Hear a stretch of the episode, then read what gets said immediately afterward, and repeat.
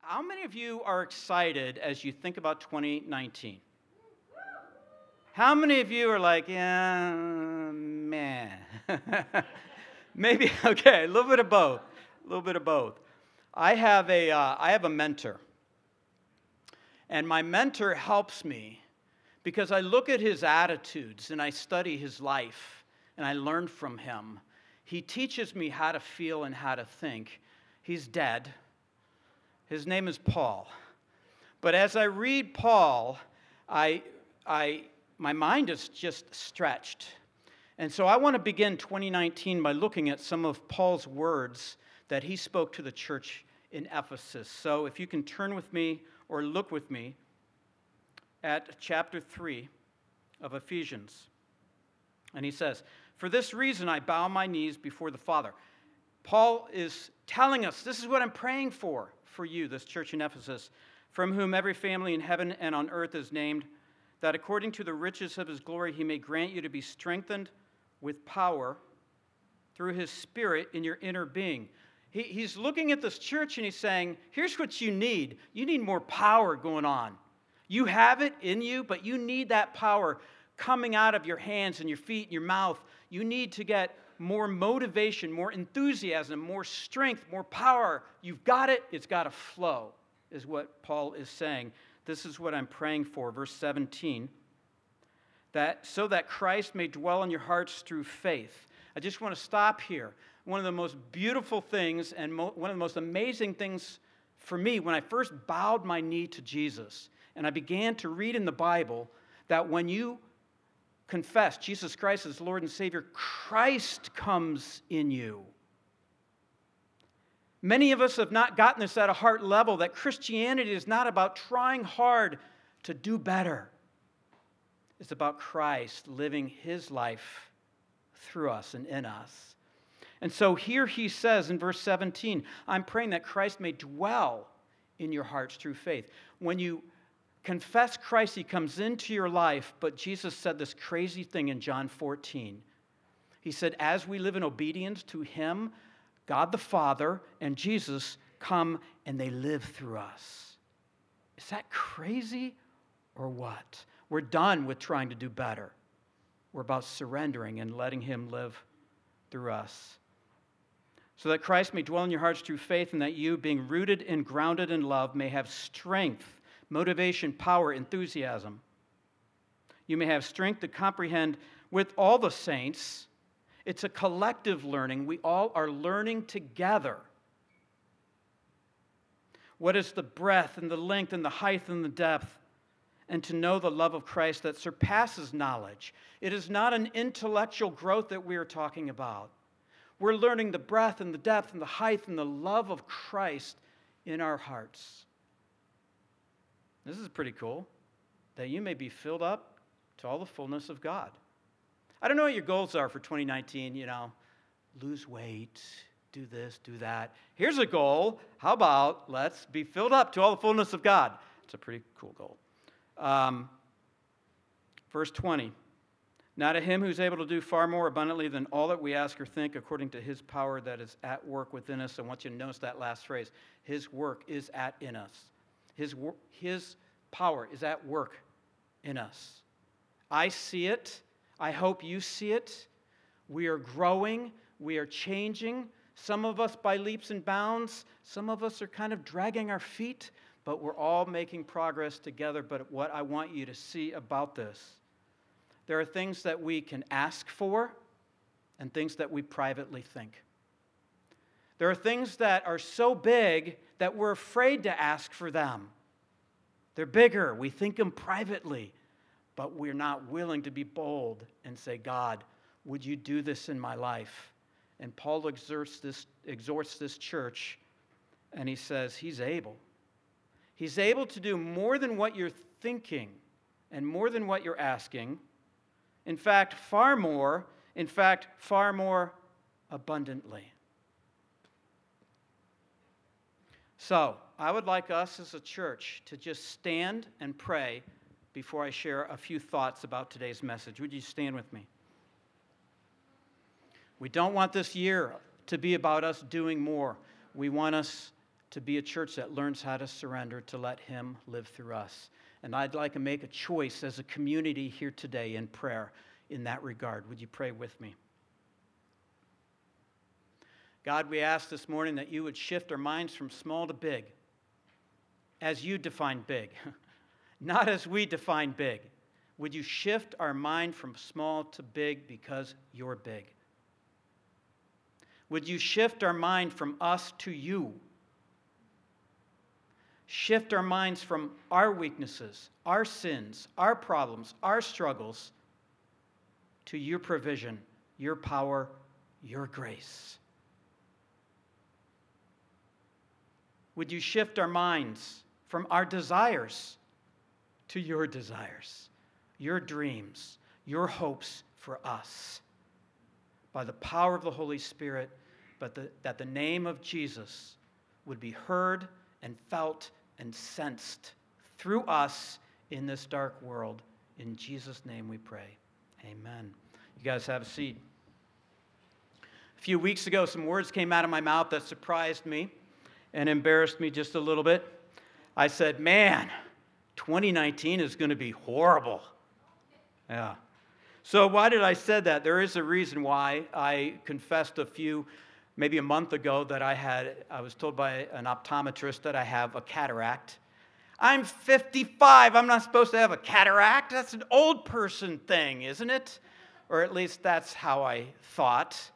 So I have a cataract and I need a surgery for that. Then I, my left shoulder began to ache, and I could no longer sleep on that shoulder, so I was sleeping on my right shoulder, and then it began to ache. And then I went and saw the doctor, and he said, You need a surgery on your left shoulder. Then we'll do your right shoulder. So now I have a cataract, a left shoulder surgery, that right. I'm going to spend half of 2019 like this, and the other half like this. That's what's coming for me. And then my son and I got on the basketball court, and I'm unhappy with the level of domination that I'm now being assaulted with through my son. And so the conversation with my knee doctor was okay, let's finally do this knee replacement. 55 years old, cataract, left shoulder, right shoulder, and knee replacement. Head and shoulders, knees and toes. Comic relief in the second row. And then I got sick. How is it that one nostril can be completely plugged and still be runny? Can someone explain? It doesn't make any sense. And this cold left, but like never really left. Just lingers, lingers, lingers. So I found myself throwing a little pity party. Didn't invite anyone else. It's just me feeling sorry and saying those words 2019 is going to be really horrible. Don't remember if those were my exact words or not. Then I did something. I remembered something. I remembered something that I've been learning over this past year. And I this may sound over the top, but it's the one thing that I can say to you today with complete confidence that is proven by science. I like science. It is proven by science that it can change your brain. In a word, it's gratitude. I want to speak to you about cultivating gratitude. Maybe we are going back, maybe we are starting this series today Jesus' dream for the church. Because I do believe that his dream for us is to overflow with gratitude toward him and overflow with gratitude toward one another and toward people in our world. I sent someone a text who is a distant friend of mine three days ago, and I said, Hey, I just want to let you know I'm grateful for your life. And his response back to me was, You have no idea how much I needed to hear that today. It is Jesus' dream that we would overflow with gratitude. Here's what I've learned personally gratitude won't necessarily change your life. It won't necessarily change your life circumstances, but it will help you drink in the life that you've been given. It'll help you drink in the moments of your life if we can cultivate this. So I did, I did a little research, and there's all kinds of scientific studies that have been done. Here's the first one. In the first study, they took two groups of people, and you had a choice. In, there's one group that was supposed to chronicle, they were supposed to journal three reasons that they were grateful every day. And the other group got to journal everything that was ticking them off. I know. It's like, okay, let's be honest. We're in church. Which group do you really want to be in, right? Like a lot of us would be like, yeah, I want to be in that second group. That sounds a lot of fun to me. So they, they journaled what annoyed them. The first group journaled something that they were grateful for. And then they allowed a, a significant period of time to go on, and they, they then analyzed both groups. And here's what they found about group number one the group that cultivated gratitude. They found that there was an increase in determination, an increase in attention. They were more attentive, an increase in enthusiasm, and an increase in energy. That was the first study. Harvard researcher Shane or Shawn Achor said this something as simple as writing down three things that you're grateful for every day for 21 days in a row significantly increases your level of optimism and it holds. Science shows that it's, it holds for the next six months. And he, as a researcher, said the research is amazing. So, this is your brain on gratitude. Um, you get lit up.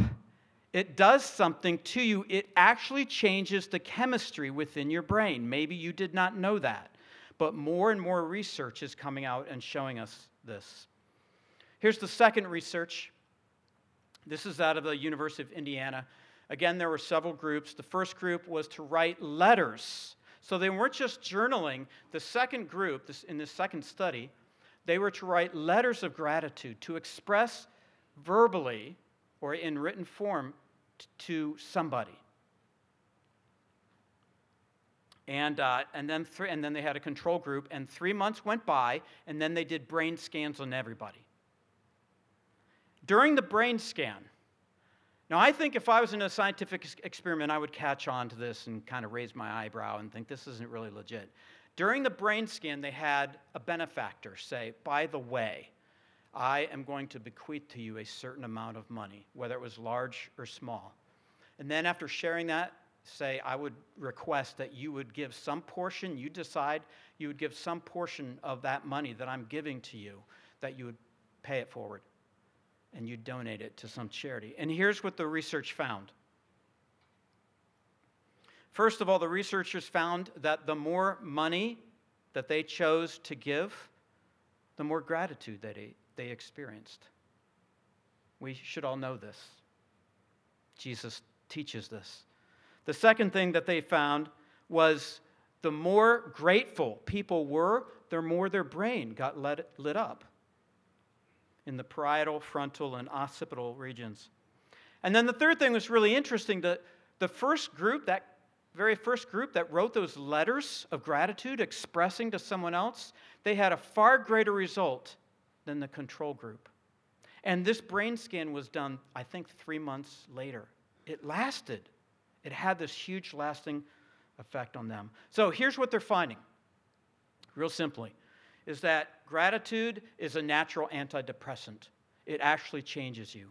Dopamine and serotonin, neurotransmitters, go to the happy part of our brain and they cause it to light up. And so we can actually, we actually can choose or find happiness through the biblical practice of gratitude. And then the second thing that they're finding is that it's like a muscle. Gratitude is like a muscle. The more you work it, the stronger it gets. So not only does it last long, but the more you practice it, the more you can experience it on a daily basis. It's like you see things through a different set of eyes. Oprah, don't know if I have ever quoted her before or not, but Oprah said that of all the decisions that she's made, the decision to keep a journal and to express five things that, that she's grateful for every single day is the single best decision she's made in her entire life. Now, let that sink in for a minute. I've made some decisions that are better than that, like yielding my life to Jesus. But that's amazing, isn't it? For a woman of that magnitude to say that's the number one decision. So, I want to share with you what I've learned experientially, and I want to go back to the image that we're starting with here. I don't know if you s- capture what this image is meant to express. Here's what it's meant to say As a Christ follower, we all start in, in the desert, we start in the valley. We're spiritually dead. We don't know Jesus. Maybe we've ignored him for much of our lives. Maybe we just didn't know. No one told us about Jesus and what he's done for us, but that's where we start. Spiritually dead, cut off, alienated. And God, through this ridiculous act of grace, says, You're my enemy, but you know what? Here's what I'm going to do for my enemy I'm going to die for you. I'm going to call you son or daughter from this point on. I'm going to pour my whole heart into blessing your life. I'm going to take you out of that valley and I'm going to put you in an elevated position on top of a mountain. On top of the mountain, we can see things that the world, the rest of the world can't see. Some of you here who have journeyed with us for, let's say, the last six months, you may not even be a Christian yet, and yet you know in your heart you see things that six months ago you didn't see. But there, even in that elevated position of honor, if you're like me, we sometimes live in a bubble. Maybe that bubble is cynicism. Maybe that bubble is small thinking. It's self centeredness. Our eyes are on ourself and our weaknesses and not on God and who He is. And so there on top of the bubble, our world, if you can see that image, is inverted. It's upside down. Like this image, ingratitude inverts our understanding of reality. It inverts it. Like this image, ingratitude makes the beauty of reality, like those clouds and the trees in the background, blurry. We know they're there, they're just not brought sharply into focus. Are you with me on this? I want you to think about your own life for a minute, your own pain, your own frustration, your own God, why are you not doing more? God, why this? Why this struggle? Why me? Whatever act or thought of ingratitude flows through your brain, do you see how it has inverted your vision of a great and glorious God and the beauty of the life that we've been given? Which brings us to our first point. Gratitude depends on perspective. Gratitude depends on perspective. Let me ask a question here. How many of you would classify yourself as an optimist? Raise your hand. Okay, look around at our holy club of optimists. How many of you would shamelessly raise your hand and say, I am bent more toward pessimist? Raise your hand. Be proud. Raise your hand. And how many of you did not vote? exactly. That's the point I want to get to, oh wife of my many years. I, I just want to jump off what Janet just said. How many of you, as pessimists, know in your heart that you're actually a realist? And yes. How many of you, as a pessimist or optimist, are married to the opposite? Yeah, okay. So the truth is that we, we need each other, that our perspective of both the optimist and the pessimist are based in reality. The pessimist thinks that they're in reality, the optimist thinks that they're in reality. We're both just looking at different sides of reality. This is the truth. We are both seeing reality, but we're focusing on one aspect of it. My wife admits to being the realist pessimist. I'm the optimist realist. Um, and we get along really well. I, I think Albert Einstein helped me with this. He said that in major issues that he expresses himself strongly, and in minor issues in marriage, he just defers to his wife. Then he smiled and said, I found that everything is a minor issue, which is wise words. So, optimism and pessimism are just are both expressions of reality. And what I want to say to you about gratitude is gratitude is similar but different than that. Gratitude is not looking to this side to the negative or this side to the positive. It's looking in the middle and seeing something that both the optimist and the pessimist may both miss that God is present in all of my circumstances. And so, as an optimist or a pessimist, I can be a grateful person if I can just see that God is present and working out his good in my life. Biblical gratitude is seeing his kindness and goodness no matter what we're going through. 1 Thessalonians 5:16. Jim taught on knowing God's will for your life. Uh, I don't know if he taught this or not. I was sick uh, with a pity party. Uh, verse 16 Rejoice always, pray without ceasing, give thanks in all circumstances, for this is the will of God in Christ Jesus for you. Do you know how many verses are this clear that says this is God's will? Very few. Gratitude is God's will for our lives. I want to read part of a uh, Facebook post that I read. I asked permission to read this with you. This is one of our church members. And this person wrote this 2018, I hated you. I'm glad to see you go. You taught me lessons I didn't want to learn. I love that line. Isn't that always true? You made me stronger than I've ever wanted to be. I had to learn that no matter what happened in the past, I'm not to blame for other people's actions. You made me take responsibility for my own actions. You took the fun out of judging others. I had to laugh at that. It was so good. You made me ask myself what I really want in my heart, what I really want. You made me see that looking for happiness with others is not how you find happiness. I hated you 2018, but I am grateful for you.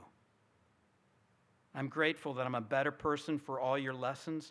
I'm grateful to finally know truth. Perhaps my favorite line right there. And to be guided on a better path than I've ever chosen for myself. I'm grateful for you, 2018, but I'm, I'm thrilled to see 2019 and the new possibilities she brings with her. Hashtag looking for joy, hashtag new year, hashtag new possibilities. I'd like to think that H2O has some role in that journey of joy. So that's the first thing I've learned. Gratitude is a perspective. Number two, gratitude can be cultivated. It can be cultivated. You can change your brain today. You can make this year the best year. You have power. As a person created by God, in the image of God, you can walk in His will and be obedient to Him. I'm an optimist, but I'm also an idealist. And it's hard to describe how those two pieces of my personality work against one another. As an optimist, I have great faith. As an idealist, I see everything that is wrong, everything that could be, everything that we could be. And I live with that constant tension within me.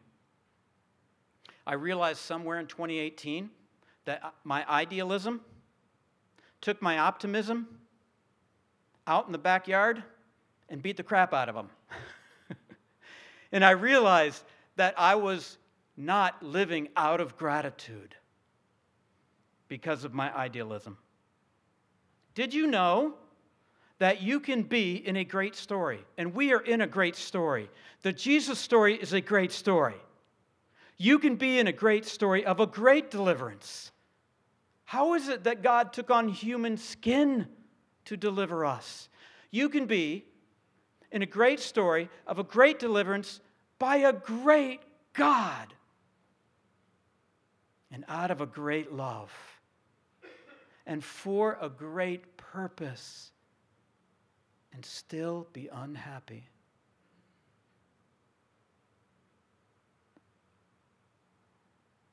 For me personally, my thinking can go, it's true that you chose me before time.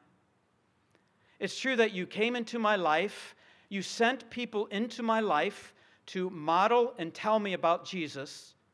At a point in time, you called me, you opened my eyes, you washed me clean, you called me son.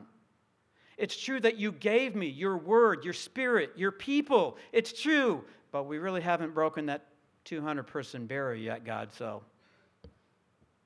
what's up? That's how my critical thinking can be. But what is it with you? Maybe you think, yeah, but still, I, still haven't gotten that raise. I'm still single. I'm still in a struggling marriage. I'm still struggling with sin. I still don't have this. I still don't have that. What is it that beats up your potential for gratitude? So, in a bout that I had with idealism sometime in 2019, I did something really wise by mistake.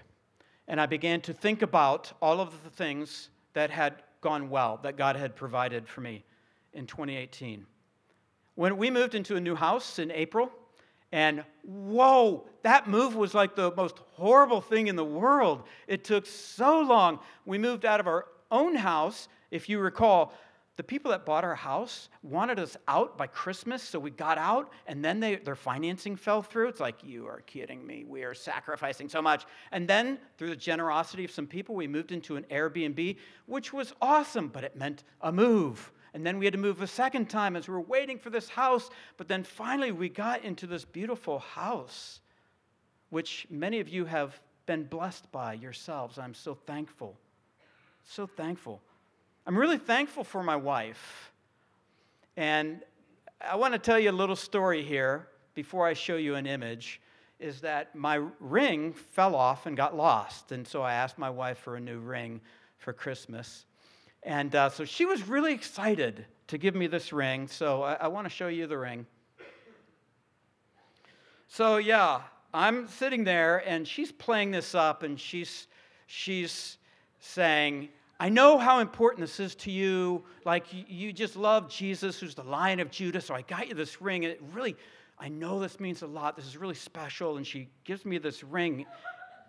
And like, I'm thinking in my head, unedited, I'm like, I have to wear this ring.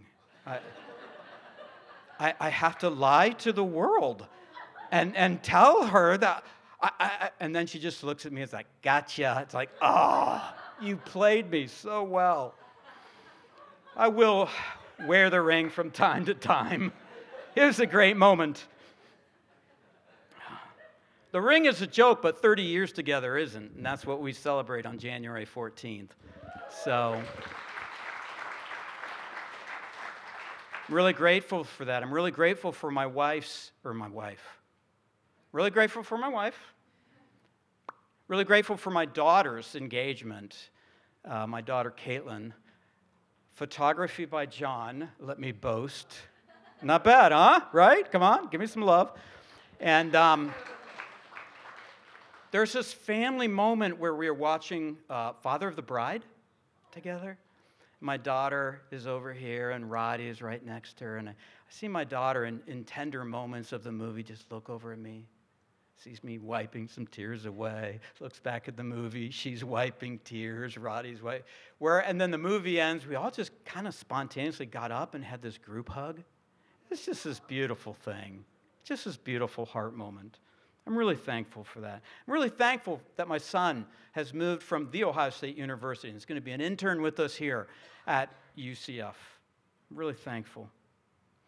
But what I did was I took time Again, I want to remind you that I was ungrateful, that idealism was beating up my opportunity for gratitude. What I mean by cultivating gratitude is making a list and taking time and thinking about it, and my heart just began to change. So, if you want to be happy, cultivate gratitude. Can we do something right now as a church? I, I just want to take two or three minutes. I don't want to hear a long story. I want a one sentence answer, no explanation. I want you to fill in the blank. I am grateful for blank. Shout it out. What are you grateful for? H2O Church. What? And I am grateful for you, Lynn. That is awesome. Okay, next. Grandkids. Nice. Family. Family. What was that? Today. Work. Life. Cool weather. You weirdo. I think I heard fishing. Chick fil A. Yeah, there you go. You, what? Christ. Yeah, let's make sure we get that one. By the way, you husbands are missing a great opportunity here. There you go. Money to grant. Nice job. There, opposition. Maturity, the voice of wisdom. Education. We could go on and on and on. What if you listed out 100 things that you're grateful for? What do you think that would do? Third, third and last thing I want to share with you guys gratitude expressed. Gratitude expressed. Gratitude expressed makes the world a better place. You can do uh, Google research, you can listen to a bunch of TED Talks, you can go to YouTube and see all these kinds of videos. One of the ones that impressed me the most was the commitment of one man to say with words every single day, to have a conversation with another person and say, I am grateful for you, and to explain why. One of these science projects was a group that had to write down what the, the one person they were grateful for, and then they put a phone in front of them and they asked them to call the person. And I really had mixed emotions at this point because some of the people called the person and they were just rotely reading their words of gratitude. One person I remember even said, Why are you doing this? And the person said, Well, they, they're making me do this. I thought, what? It's so much more difficult to say with our words, isn't it? Than to just feel those things. Can you dream with me for a minute? What do you think if you're married? What do you think it would look like if you forget about your weaknesses and their weaknesses and you were to pour gratitude all over them? What would that look like for you? What, that, what could that be like if we could open our eyes and say with our mouth, I, here's what I'm grateful for you. What would it look like if you were to do that, those of you that have children, and to just express your gratitude toward your children? I want you to think about your friends. For those of you that are within a life group here in H2O, what would it look like if you began to think about that and say with words why you're grateful for the people that have chosen to do life with you? Words are powerful. Gratitude is powerful. You have no idea what your words meant to me, is what my friend Mike said to me. Here's my challenge do with this what you want. Some of you are going to take a journal and you're going to follow the example and you're going to write down five things you're grateful for and you're going to change and you grow. Some of you are going to go a little bit over the top and you're going to say, I'm going to express my words to people. That's what I'm trying to do, to say how grateful I am with my words to people. Colossians chapter 2, verse 6 and 7. So then, just as you received Christ Jesus the Lord, continue to live your lives in him. Verse 7 rooted and built up in him, strengthened in the faith as you were taught, and overflowing, overflowing with thankfulness. Again, back to my main point about gratitude. Gratitude won't necessarily change your life, but it will help you to drink in the life that you've been given. And in Christ, You've been given a life.